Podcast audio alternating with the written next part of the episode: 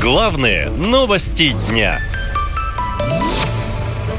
Что пообещали Такаеву, президент Казахстана неожиданно поддержал санкции против России. Казахстан будет соблюдать санкционный режим в отношении России. У Запада не должно существовать опасений на этот счет.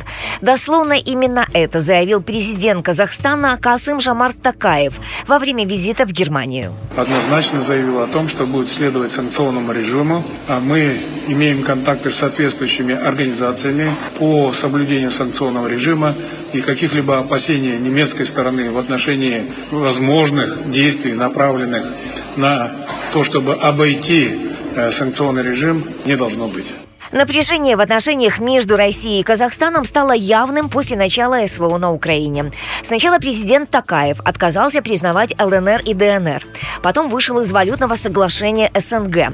Предложил Европе компенсировать нехватку российской нефти. Пригласил западные компании, покинувшие российский рынок, открывать свой бизнес в Казахстане. Москва в ответ несколько раз блокировала терминал для экспорта казахстанской нефти в Европу. В итоге Казахстан начал экспортировать углеводороды через Азербайджан. Закрыл свои границы для транзита санкционных товаров в Россию. А теперь еще готовится законодательно запретить российские военные символы Z и V.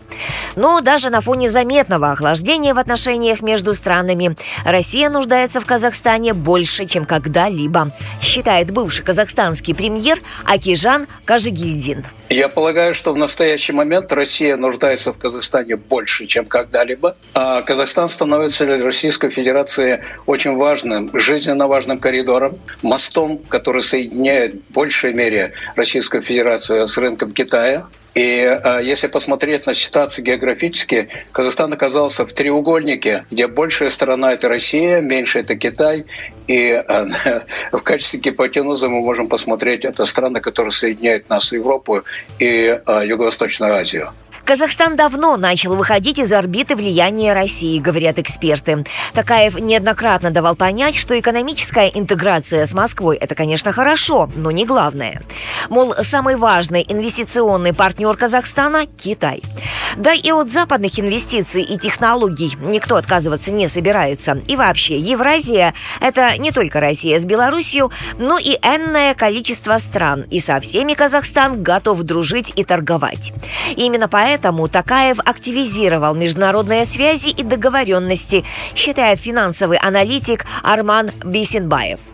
Есть политическая целесообразность, то есть наверху, и то, что Казахстан пытается, во всяком случае, как-то на политическом уровне отстраиваться от России аккуратно, по полшажка назад делать, да. это заметно, это видно.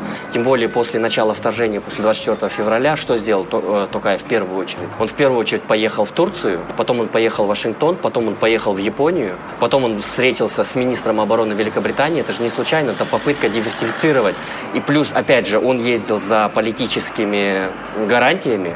Вдруг, если что, вы там рядом, последнее время среди российской политической элиты и в экспертном сообществе участились заявления о том, что Казахстан должен быть следующим после Украины. Мол, он не отвечает взаимностью России.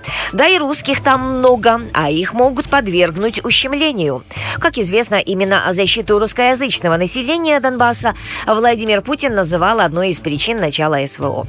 Похоже, что Россия, попавшая в международную изоляцию и ослабленная боевыми действиями на Украине и санкциями постепенно теряет свое влияние в Центральной Азии, говорят эксперты. Наша лента. Коротко и ясно.